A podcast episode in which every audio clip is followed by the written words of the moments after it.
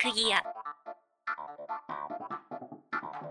このポッドキャストはウェインとミンテクがインディーズ系のボードゲームやカードゲームをダラダラと紹介していくものなんですけれども、えー、タクギア、えー今回第15回は内輪と小槌です。ある年の暮れのこと神々の宴席で貧富を司る神同士が出会った。聞けば翌年から同じ村に出向くという。これは良い。貧富の力に白黒つけてやる。各々に従う。つくも神と座敷わらしを操り村を巻き込んだ縄張り争いが始まる。だそうです。だそうです。早速今読んでみました。それがストーリーの、はい。あれですか。そうで。すね。このパッケージの裏側に書いたやつですねこれがだから貧乏神とうん。福の神うん。の戦いっていうのをこれやってるんですね。そうね。まあ、だからといって貧乏神と、うん。なんだっけ？福の神？うん、何が違うのかっつっても何も違わないんだけどね、それうん、そうねゲームの中では、ううんん。やることは同じ。で駒がね白い駒と黒い駒で、えー、と黒いこれ黒が貧乏神ですよね。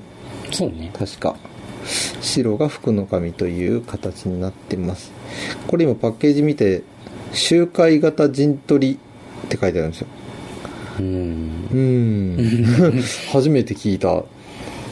うん、うん、そうね。ん。そんな感じではあるけど確かに、うん。なんだろう、うん、なんだろう。なんか、そう言われてみるとでもやった感じ新しい感じはしたね。あんまりに似たゲームをパッとこう、出てこないんうんだけど、思いつかないね。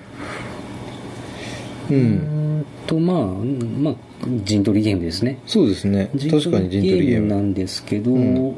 なんだろう、この間紹介した、えっ、と、なんだっけ、8ミニッツエンパイア。うんみたいな、ああいう陣取りではなくそう絵に描いたなんかマップがあって陣取りするって感じではないんだそうよね。いうね、なんかシミュレーションゲーム的な、ああいう陣取りではないんですけど、これね、ゲームやりながらね、タクギアでどうやって紹介しようかなって考えてたんだけど、これ音声だけで説明するのって結構しんどいな。そうだね。えーっと、とりあえず、えー村、村のカードというか、うん。場所、陣取りの陣になるうん。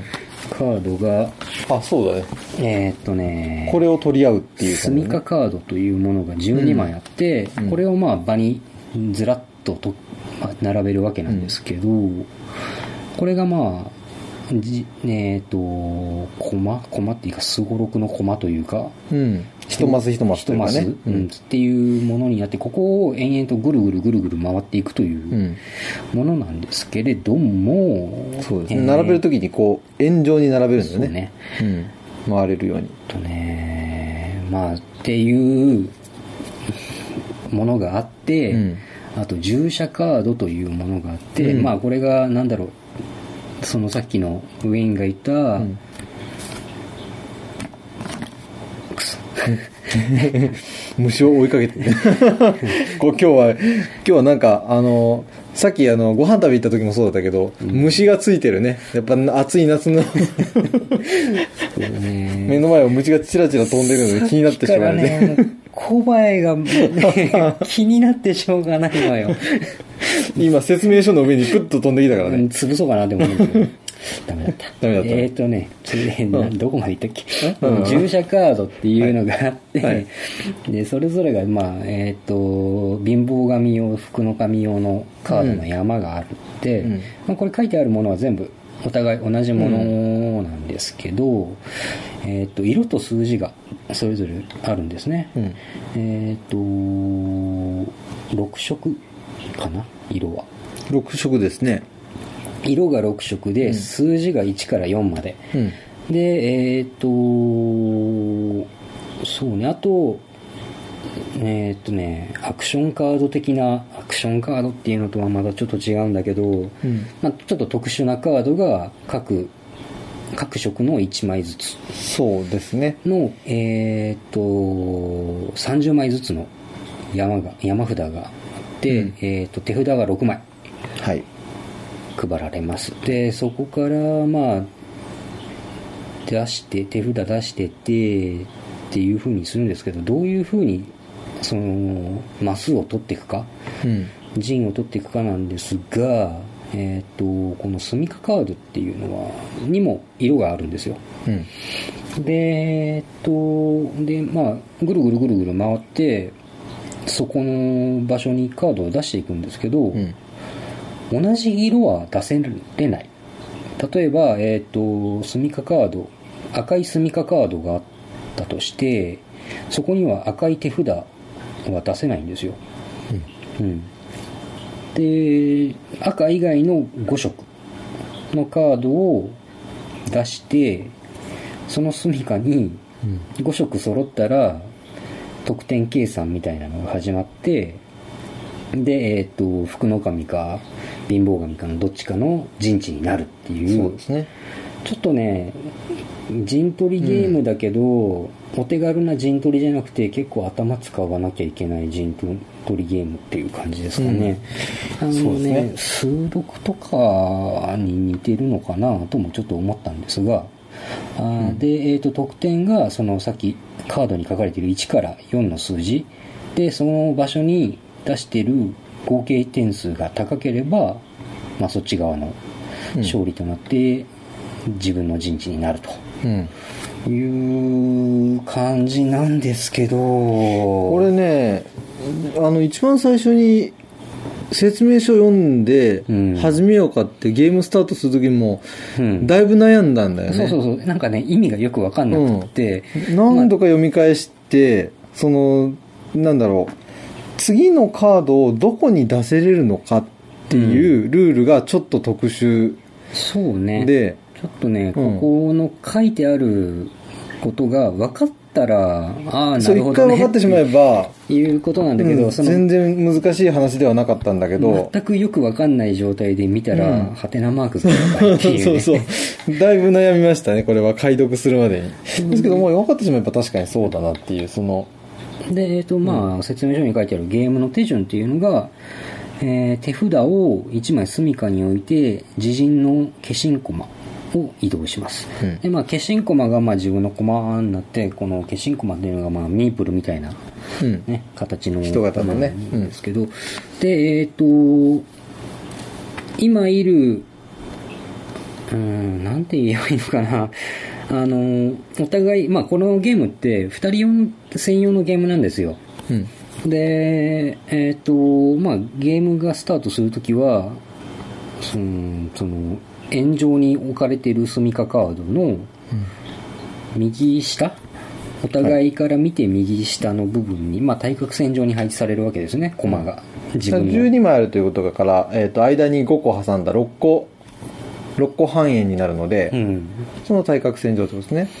で、うん。えっ、と、まあ、そこから一番近いコマに、コマ？コマ？スミカカード、スミカに、えっ、と、手札を1枚出すんですけど、まあ、さっき言った通り、同じ色のカードは出せない。スミカと同じ色のカードは出せないんですが、まあ、最初はね、何も考えずに、ねまあ、例えば赤いスミカだったら手札だったら、まあ、赤以外のカード出せばいいだけの話で。6色あるんだからね、5色、うん別の色が5色あるんだから、どれでも出せますよね。手札が6枚なんで、初め出せないってことはまずない。そうね、まあうん出せないっていうことはないでしょう。っていうか、まあ、出せなくても、多分、この今から説明する分で、どうにかなる話なんですが、ね。でえっと、その出したら、一番最初はそこに、近くのスミカカードにか手札を置いて、手札を置いたところに自分の駒が移動するの。うん。うん、で、で、えーっと、ゲームの手順2として、一つの隅かに従者、この従者というのがまあ手札のことですね。で、従者が5枚置かれた場合、支配側を決めますってあるんですけど、これはゲーム序盤には全く関係がないので無視します。で、えーっと、最後に山札から1枚手札に加えるということなので、まあ手札は常に6枚あるということですね。うん。で、えっ、と、まあ、それをお互いこう出し合って出し合って、駒がどんどん進んでいくわけですよ。はいはい。で、進んでいくんですけど、んまあ、どんどん進むにつれて、置ける色っていうのが少なくなっていくわけですね。まあ、当然のことながら。そうですね。赤いところに例えば今さっき茶色のを出しましたと、うん。で次に同じ、えーコマ同じマスに止まる。止まる止まるというかそこに、えーカードを出したいという状況が来た時に、赤と茶色が出せないことになるので今度、まあ、黄色なり紫なり別の色を出すと。という感じで1枚ずつその同じところに止まる時には、えー新しく別の色が乗っかっていてさっき言ったように終わその5枚が揃ったら計算するっていうことなんで6色揃うってことなんですね元の色から。うん、元の色を足して全部で6色しかないんで6色そのスミカカードに揃っちゃったら、まあ、従者カードが置かれたら、その支配できるっていうことが最終的に決まるんですよ、うんで、えーっとこの説明書の刺激えーっとあの手札を1枚隅かに置いて自陣の決心駒を移動するっていうターンターンっていうかアクションを、まあ、刺激っていうふうにこのゲームでは呼んでるんですけれども、で、えーっとこのね説明がねあのーうん。うんえっ、とあの、ん。なんて言えばいいんだ、うん。まああの手札が6色揃っていますっていう状態で、うん。ゲームの盤面は今こういう状況ですよっていううん。ふうにそういう画像が、イラストでね。画像があって、でえっ、とその手札の方のカードに1から6までの数字が振ってあって、うん。移動先って書いてあるんですよ、でここでうん。うんハテナマークですそうねここ悩んだんだよねこれ何？こ隣に行くんじゃないのっていうね、ここまで読んだ感じだとあの駒は隣一番近くのところに進むんだっていううん。意識で読んでいたので、隣に置けばいいんじゃねえのってそうそうそう。そういうふうなねうんことで見てた絵なんかよくわかんねえなっていうので言ったんですけどそのまあよくよく読んだりとかゲームをちょっとやってみて、うん。あそういうことかっていうのが納得したんですが、この移動先でそのゲームが今こういう状況ですよっていうところに同じように数字が12345って書いてあって、ここがねなんか意味が最初わかんなかったんですけどっていうかねこの画像がねちっちゃいんだよね。あそうそう。それそれもそうだし単純にこれたあの説明書の日本語の問題なのかもしれないけど移動先っていうところが、うん。あの移動できる箇所みたいな言い回しを。うん。あちょっとこの図のあれもあるのかな？わかんないな。このあの確かに書いてある通りのこと説明になってるんだけど、うんもうちょっとなんだろうね。ちょっとね、なんか、ちょっとねわかりやすくというか、ね、もうちょっとわわかりやすい方法がなかったのかなっていうのがちょっと思ったなっていうぐらいですね。ここね、見てた時すげえ俺イライラしてたわ。分かってから見るとあそういうことなのって確かにそうなんだよね。これ。で、えっと、まあ、基本的に隣のスミカカードにどんどんどんどん駒を進めていくっていうものなんですが、あの、色がないとか、うん。あの、そのスミカにもう色が何色かあって、手札で出せるカードがうん。ないっていう場合がまあ起こりうるわけですよ。うん。で、えー、と例えばさっきの赤いスミカのところに例えばなんだろうな、まあ、色がね赤、緑青茶色紫うん失礼。仕留めましたよ仕留めましたよ。えっともう一遍言うわ、えっ、とスミカ赤のスミカカードだった場合、ん。っていうか色が何色あるかっていうと、うん。赤緑青茶色紫黄色うん。黄色かな、うん。の6色。うん。で、えっ、と、スミカが赤だったら赤以外のカードしか出せなくて、うん。で、そのスミカに、えっ、と、従者カードっうん。ていうのが、うーん、例えば黄色以外うん。のものがあったら、うん。手札に黄色がなかったら、まあ、なかったら、まあ、そこには置けないんですよ。だから、隣に行きたいけど、手札黄色ないから、出せません。ってなるとどうなるかっていうと、その隣の、さらに、その先のスミカカードというか、うん、のコマにうん。置くしかなくなって、じゃあそこにもなかったらまたその先、でそこも置けなかったらその先っていう風に、どんどんどんどん先の方に、うん。そう置ける場所がね、限られてしまう。うんっていうことになって、で、えーっと、例えばこう、ここで、この色を出せば取れる。うん。けど手札にない。うん。とかかな、うん？ちょっと何が言いたくなったかわからなくなった、うん。えっとね説明難しいな。そうだね。で俺なんかねさっきやっていて思ったのはえっと6色あるので手札として6色なるべくどの色も持っている状態にすればあの次にどこに置きたいっていう時にそこに置ける色を持っていればそこに進めるっていう感じがあるのでなんかなるべく色をも手元にも置いといた方がいいんかなと思いながらプレイしてたんだけどあのねそれはね、別になくていいと思ったね俺は。そうなのかな？あのー結局うん。そのスミカに5枚カードを置かないと取れないわけだから、うんうん序盤はねあまり気にせず、うんうん。気にせずってほどでもないんだけど、うんあまりその色は気にせずにいっていいと思うの、うんうんうんうん。で数字的には？数字はねこれ悩ましいね。悩ましいね。あちょっと今説明してなかったかもしれない。数字は、これが、えっと、置いていったカードの5枚になった時にどっちが勝ったのかっていうのを判定するのに単に枚数とかではなくって得点がね得点がね1からあるんですね。4っていうのをさっき言ったと思うんですが、うんそこに書いてある得点の合計点数うん。で判断して、えっ、と、福の神側のカードと、えー貧乏神の側のカード、うん。それぞれがまあ色がね白と黒っていうふうに分かれて書いてあるんですよ。数字とかに、でまあどっちが何点っていうふうに計算して、合計点数が高い方がそこの陣地は取れると、うん。いうねまあそういうシステムなんですが。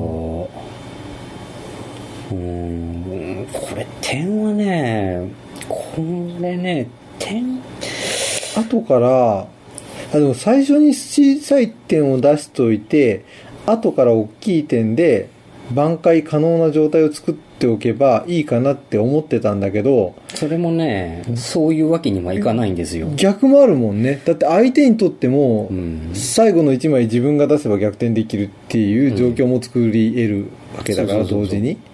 そう考えるとまあ諸刃の剣というか、これね、何より戦略が1周目1巡目みたいなうん時はできないと思う。できないのかな？なんでかっていうと、うん。あのー6色あって、うん。1から4の数字。っていう条件はお互い同じじゃないですか、ね。全く同じ。でこの場に全部出していくわけですよ、うん。カウントできるわけですよ。うん。ああと相手は何色はそうそうそうそうそう。何点がない。うん。でいうふうなことが数えれるので、うん。コントロールできればうん。ここには青は置かせないとか、うん。この青の4点をウェインが持ってるから、うん。ここに青ウェインが置かれたら俺勝てねえみたいなことになって、青の低い点とか、まあ、高い点なりこっちが青を逆に先に出すっていう風な戦略も取れるんですが、うん。それが。だから中盤以降でしょ？中盤以降ね。ね。序盤はね、どうにもならないからね。そのなんとなくかな。うん。様子見していくしかなくて、でねその1から数字1から4の数字とうん。6色あるってプラス座敷わらしカードっていうのが、うん。まあ、最初に言ったあの特殊なアクションカードみたいな。うんカードがあってねこれがね各色で効果が違うんですよ。そうね。でねまあ何色が何のカードかは説明しませんけど、どういうアクションがあるかっていうと直前に置かれたカードの点を足す。ありますね。プラスすることができる、うん。あと,、えー、とその場にない点のカードを加えることができる。うん例えば。この辺こんそのその辺は、うん。あのいつ出すかにもよるんだけど、うん。事前にそのアクションカードが先に出されている場合うん。牽制に使えるよね、うん。そこは。あそうそうそうそれ思った、うん。うん牽制に。これ出しとけば最後の最後のカードをうん。相手に出させないようにするとか、うんうん、そういうのに使えるんだよね先に出すと。で後から出す場合はもうすでに確定しているものに対して自分がうん。決めて出せるっていう使い方ができるから、そうね。だからまあその、まあそれがえーっと何？場にないカードで、え一番高い点、えーっと例えばそのうん。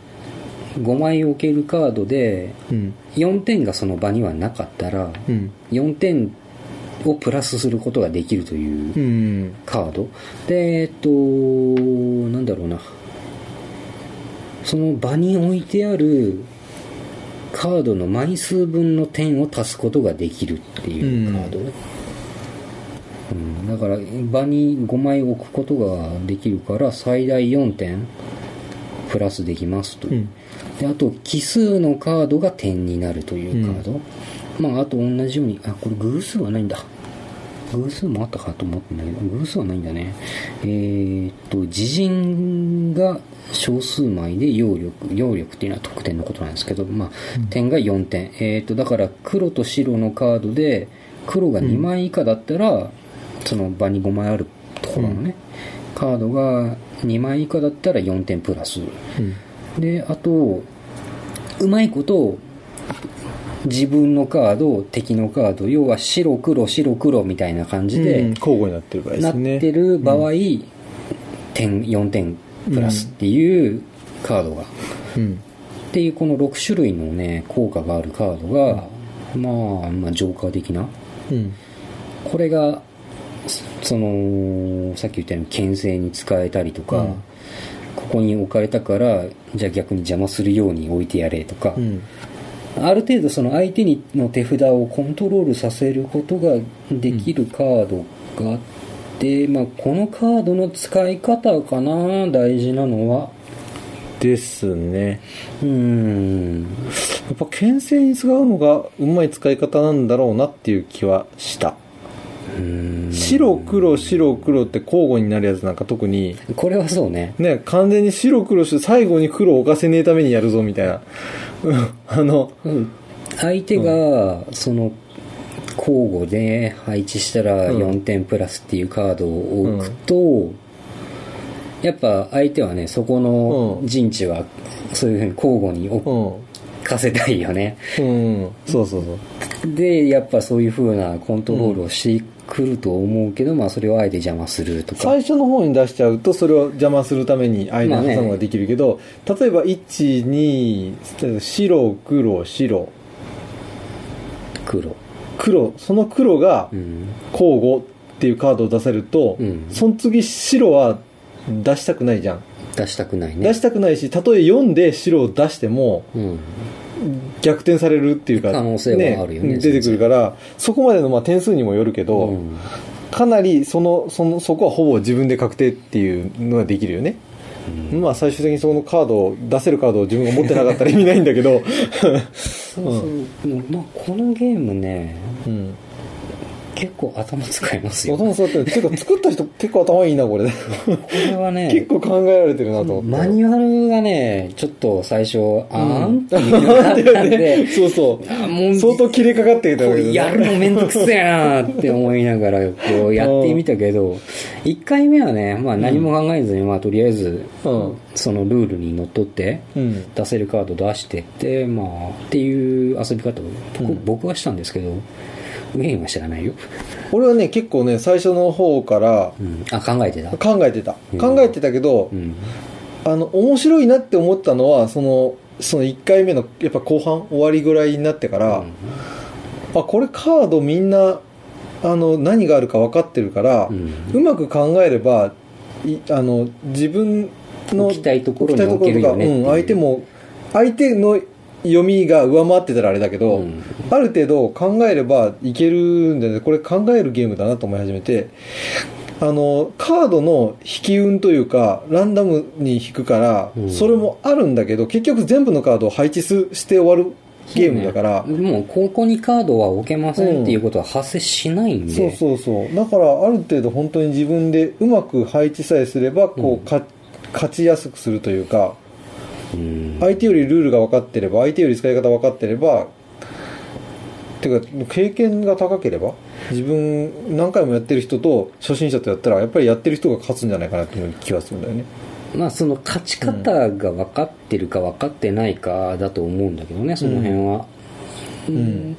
でもやっぱりこのゲームって後半うんから面白くなって。後半面白くなるね。考えることが増えるからね。最初のね、そのスミカカードにカードが1枚とか2枚しかない場合って、こっちも考えることないんですようね、ん。まあい考えるとしたら最初に何点のカードを置くか。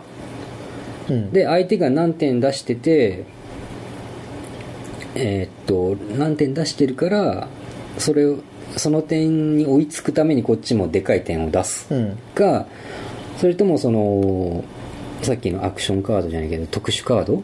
うん。を狙って上回るように考えるか？うん。っていうところだけどまあ1周目に1枚目2枚目まではうん。そこまでねまあそれぐらい？ちょっとどうしようかなって、ここ4点出されちゃってるから俺も4点ぐらい出しとくかみたいなノリそうかなやっぱり。でやっぱ3枚目が置かれてから、うん。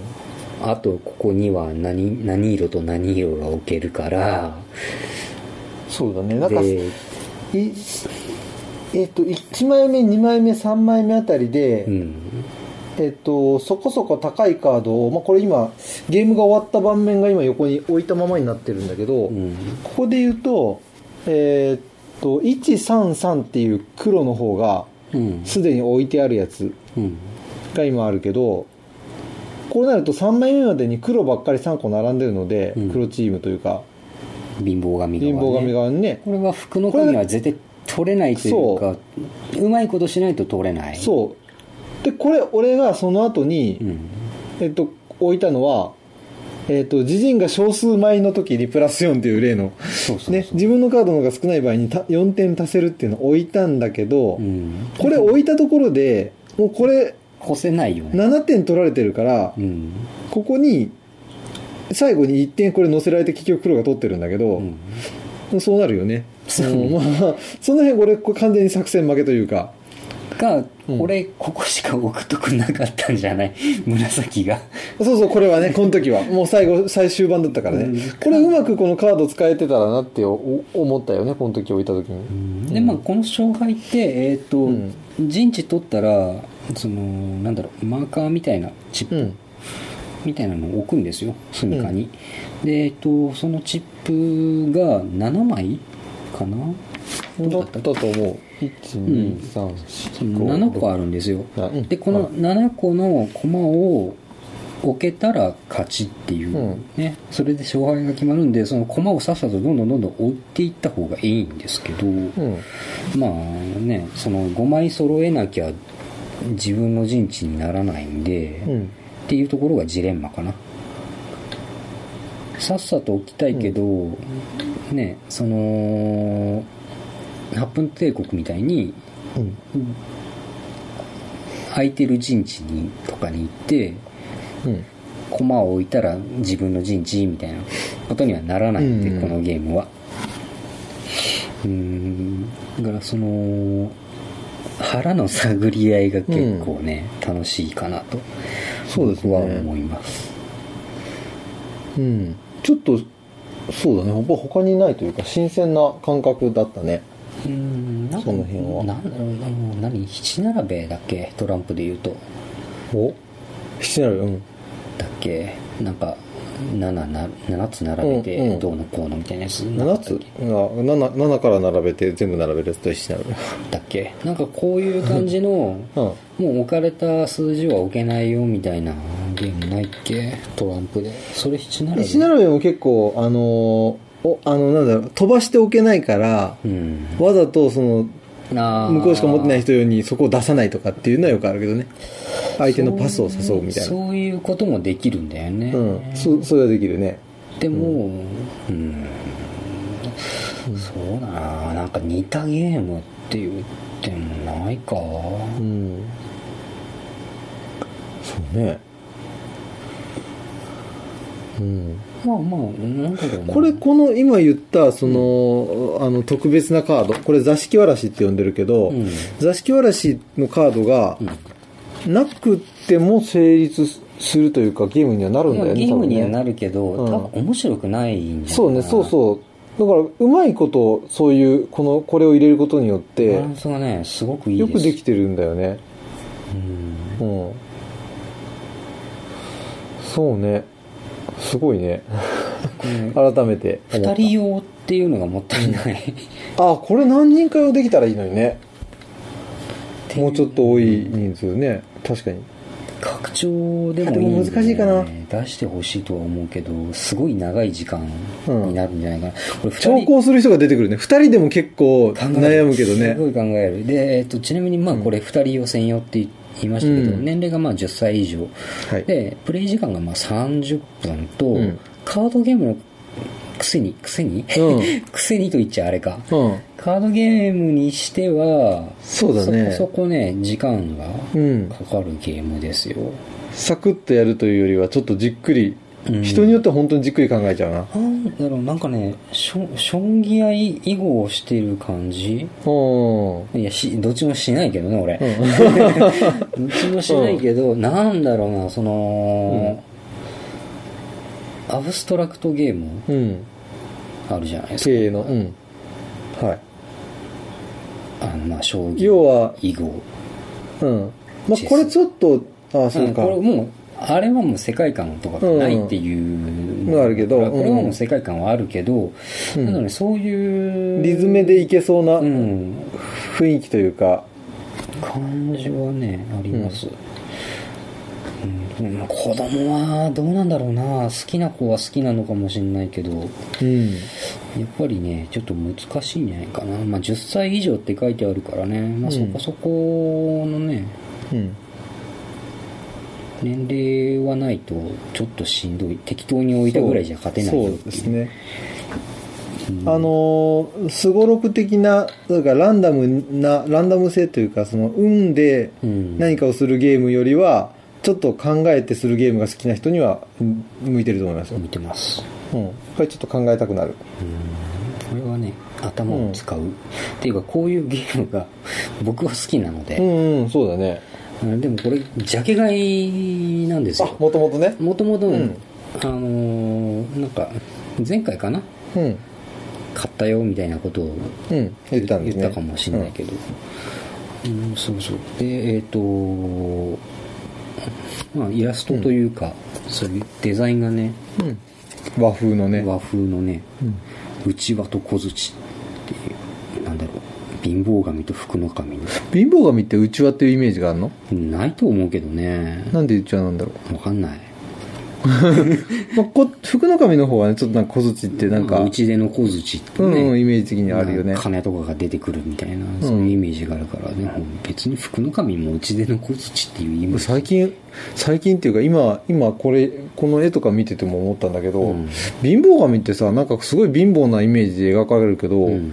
貧乏なのかね？全然関係ない話だけど。本来。貧乏神ってなんだろそれは何？その妖怪なり神様の定義としてっていうこと？うそうそう。こういう貧乏な姿なんかボロボロの服着てさうん。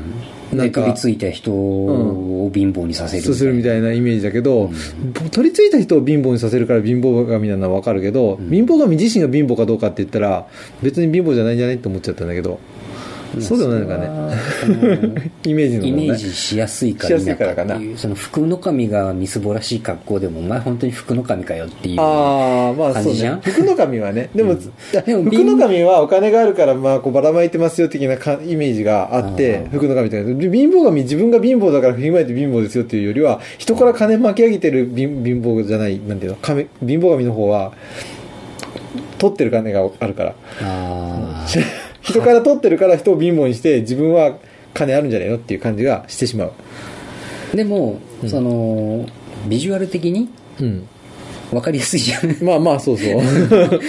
そうなんだけど。例えば、じゃあ、この福の神のようなイラストというかビジュアルで、うん私は貧乏神ですようん。って言われるのと、うんそのみすぼらしい格好で、うん私は貧乏神ですよって言われたら どっちが説得力があるよっていうそういうことだよね。話でしょ。だからまあ、この、こういう世界観を出すときにはこうな、こういうイラストになるけどね。あそこにちょっとこう本当はどうなのかなって、あ、でもいないけど。本当はいないんだからしょうがないんだけど。うん。ままあそうね漫画と一緒っすよ。ああ、そうね。うん、そのイメージの。イメージとしてね、そのツンデレのキャラが、ほわんとしたような女の子だったら、ちょっとイメージと合わないでしうょ、んツンデレというイメージと。なるほどね。そういうことですよ。で、まあ、なんだ、えっ、と、なんだっけ？何の話だったっけ？そうそうそう。えっ、とね、紹介してなかったけど、はい。制作者が、はい富岡はい。勝正さんかな？勝正さん？うん。かな？で、えー作が、又田祐介さん。ママダじゃない？あ、ママダか。ママダ祐介。失礼。失礼しました。ママダユウスケさでまあ発行がテーブルクロス。という、はい。これがサークル名なのかな、ん。かな？うん。でまあインディーズ。で2015年春に出てるらしいです。うん。割と最近ですね。2015 15年、年？うん。今年？今年の春のゲームマーケットが何かで出たんじゃないですか？へえ。で価格がえっ、とね2000円中盤前後だったような気がします、うん。うんまあねまあ安い、安いんじゃない？これ安いんじゃない？さ、またちょっと、あの、美術的なところに美術的な？はい。イラストが、うん。もうまた全部ちゃんとオリジナルのそうね。絵なんでしょこれは全部イラストはね。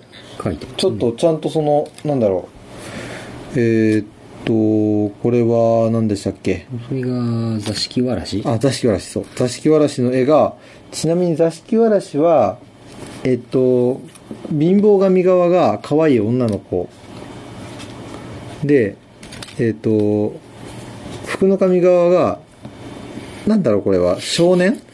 なんかまあ、ちょっとひょうきんな顔の少年、男のね男の子っていう風に、なんかちゃんと違うんですよ。あの、機能とかは同じなんだけど、それぞれに色が、色というか、あの、絵が描かれてるんだけど、それぞれの絵が違うと。ああ、でも釜とかその辺はい同じだったのかな？あ、違う、これ違うな。あ、これ薄か。薄とか釜とかでは同じなんだけど、その背景の色とかでちゃんと黒、白は分けてあると。色によってね、書かれてるキャラクター。そうそうそうそキャラクターとはう。紫が釜とか、緑は鏡とかあるんですよね。そでれぞれの。水色が OK。OK で、うん赤が傘。あ、傘だね。赤が傘。で、えーっと、茶色が桑でうん、黄色が薄。薄。うん。で、このまあ、それぞれのアイテムにうん。足が生えてるんですよ。そうそうそうそう足がそうそまあまあ、なんだろうなう。妖怪っぽい感じになってるね。そうね。まあ、うんなんだつくも神っていう書いてあるけど。このね、女の子がね、うん女の子？これ女の子、女の子なんだけど、従者うんっていうのが、つくも神と座敷わらしっていうふうに書いてあそうだるんですよ。ね。うん。この要はカードが従者で、その従者を、その住、建物、住居に対してこう、配置していって、し支配するというか、なんだこれはなんて呼んでるんだ、うんまあ、支配じゃない？支配権って書いてあるから支配だね。結界を置くって言ってるね。この男の子と女の子は座敷わらしで、そうそうそうそう。この妖怪みたいなものが全部つくもも神神とってことでしょ？そうだね。うん。だからこのイラスト、あのー座敷わらしのカードには、うん。その同じ色のキャラクターが一緒に描かれてるから、うん。これ全部違うんでしょこれも。違う違う。ね、ほら。それぞれの。うん。クワの、クワの座敷わらしにはちゃんと座敷わらしの女の子がクワに手をかけてる感じの絵になってると。うん。なかなかこのイラストも全体的に雰囲気が統一されてて、和風な感じでね、いいですよね。で、裏側はちゃんとその、2種類のね、福の神と貧乏神の絵になってると。うん。えー全体的に綺麗に統一されてます。前言ったと思うんですがこの作画してるマ田祐介さんは、はあれですよ。あれですか？あのー大人気のボードゲーム。はい枯山水のああれのデザイン？デザインっていうか見た目のねビジュアルの方のデザインをされた方らしいですよ、うん。うん。っていうので気になって買ってみたっていうのもあるんですけど、となんね。うあん。まりねゲームの内容としてはねそこまで期待はしてなかったんですよ、うん。じゃあ期待以上にだいぶ良かったですねこれは。これはねすげえ良かったよ、ったですね。うんこれ5人対戦とかできたらいいのにね。時期バージョン。拡張版が出ないかな。2人で30分だから5人これ5でやってえらい人とかだったら誰か一人でも調校する。人が出てくる。とすごい時間かかる。よ、うんうんだと思いますさなんか2人だからだいぶ読める。けどうん。3人4人になったらもうだいぶカードのなんだろう数えるの大変だろうねそうね。ああこれ2色だじゃん。白黒じゃん、うん。白黒グレーとか？灰色？いやいやこれ白黒とうん。他あの置いていく色があるじゃないですか6色。だからそのカラフルないわゆるカラーとしての色とうん。白と黒っていう2つでうまくデザインとして統一できているけれど、うん。これが3人用になるとまた別の色が必要になってこれくるんじゃない？これ大変だよね。作る側も。そうね。本当ねグレーとかって難しいことになっちゃうよね。うん。そうだね。だから単純に拡張してもダメなんダメだよね。なんかうまい。世界観としてもあの福の神と貧乏神っていうちょうど対立する2つの神様でこうん。ううまく世界観統一できてるけどその辺も間になんか他の出してきたらいろいろ変わってくるもんなじゃあ七福神にして7人用にするとか？一福神争っちゃダメでしょ。ダメ ちょっとちょっとそれは。うん。まあでもそうね。なんかでもいいいい世界観といいデザインがあればなんか4人用5人用があったら面白そうだなと思いました、これはね、聞いてる人たちに今の今までの説明で魅力が伝わったかどうかね。ーわかんないね。これやってみてもらった方がいいね。な結局結局そうなっちゃうねこれは。あとこれを初めての人に、と一緒にやる時のインストも大変かな、あーあでもわかっ一回やって分かってる人間はインストしやすいでしょ。分かってるってね。ね。分かっ一てる人でも分かってる人がいればやりやすいけど初めての人が集まって説明書を見ながらやるときは結構時間時間というあか、のね。うん、簡単なゲームとかだったら、やりながらインストできるじゃん。あできるできる。今回はちょっと試しでやってみようか、うん。説明しながら、うんっていうふうにできるけど、うん。これってできないじゃん。あできない。しかも最初の方をちょろっとやっただけじゃ、うん。インストにならなくって、うん。これ結構終盤までやってみてあこういう面白さかっていうかこういうことだったのかっていうのがこう戦略的にこういうような考え方をしてやらないといかんのねっていうのがね、うん。多分やらないと分かんないし。インストっていうよりは無理やり1ゲームやってみるとこまでそうそう。うん。やいかないと分かんないかもしれない、うん。でもうこの特殊カードの説明も、うん。多分これを言ってもピンとこないと思そううん少なくとも最初にこれ聞いても何のことか分からないから。でもこれを知ってないとダメなんそうですよそうそうそうそう。これ知ってないとね勝てない知ってないとどどのタイミングでどういうふうに出すのが効果的だって分かんないから、そうだね。ね面白いゲームを、なんですけど、ん。でその魅力を伝えたいんですけど、う僕の語彙力では 伝えられない。うん。これは難しい。確かに。うん、これはあの最近やったゲームの中ではね、うん。結構結構上位に入った。上位に入ってるんですけど残念なことに2人用なんですよこれ。そう。これねそうね。2人なんでその大人数で一緒に遊べないっていうそうだねねかといって、まあ、誰かがゲームやってるから片隅の方でちょっとやろうぜっていうふうにやれる気軽なゲームでもない。ない。うん。そうそうそう。あの、他のゲームなやってる中の、ん。あの、時間潰しというか、あの、人数合わせで2人余ったから、ちょっとその間やろうぜっていうには、場合によっちゃ長くなっちゃうから、これ。そうね、うん。だからその先終わったからうん。ちょっとやろうかとか、っていうことにもならんからな。うん。うん。でもこれ基本こうなんだろうコンポーネントというか、まあカードとコマね、だけ。カードコマだけだから、はいうん、そういう意味でも箱も小小型ですし。そうなんですよ。ちっちゃいんですよ、ちっちゃいんですよ。どっかでパッとやるににはいいサイズではある、大きさ的にはね、これなんかな名刺2個分ぐらい、うん。2個。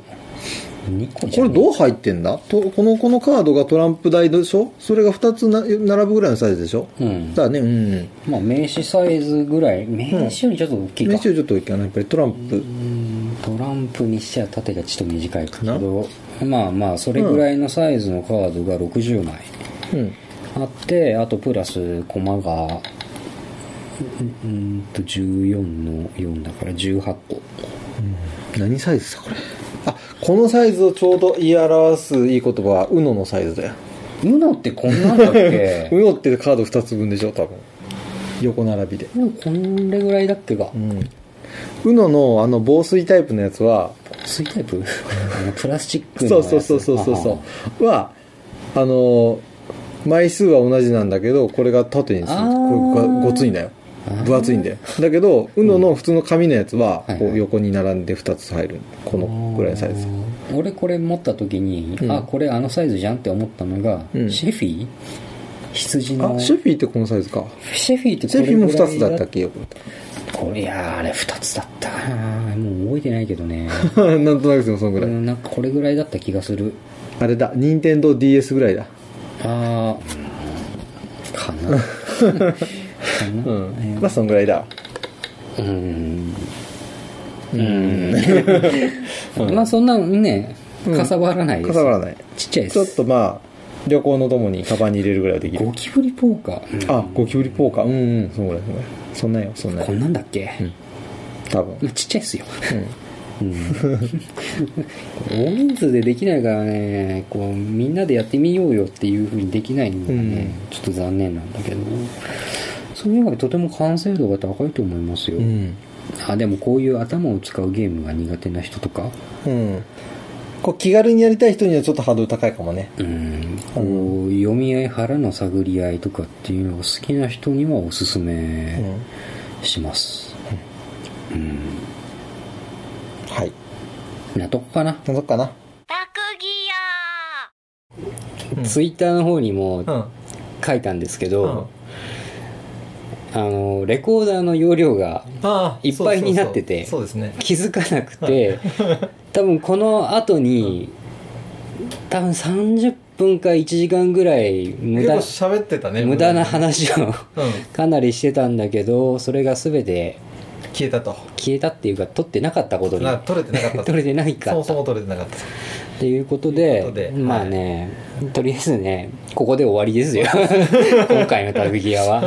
そうそうそう。ねシリコ玉が確かあの魂なのか何なのかみたいな話をその後してさらになんか妖怪関連の話がね日本の妖怪はなんか可愛いよねみたいな話を確か。いやいやそんなことはねえぞっていう そうそうそう。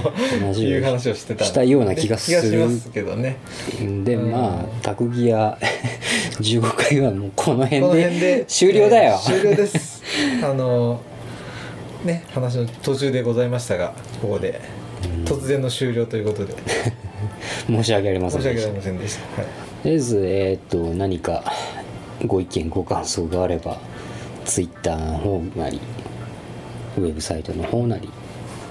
そうね書いていただけたら。話の続きが非常に気になるということが ご要望があれば あの思い出して考えて話します。まあそんな大した話ではなかったと思います。ツイッターのアカウントが TAKUGI 毎回だね YA はい。タグギア。ですね。はい。でえーっとホームページも同じでタグギア .com です。はいはいじゃあまた。今日次回予告できる？よ次回予告。次回は草原と羊と風とです。です。楽しみにな。楽しみに。それでは。じゃあまた。はい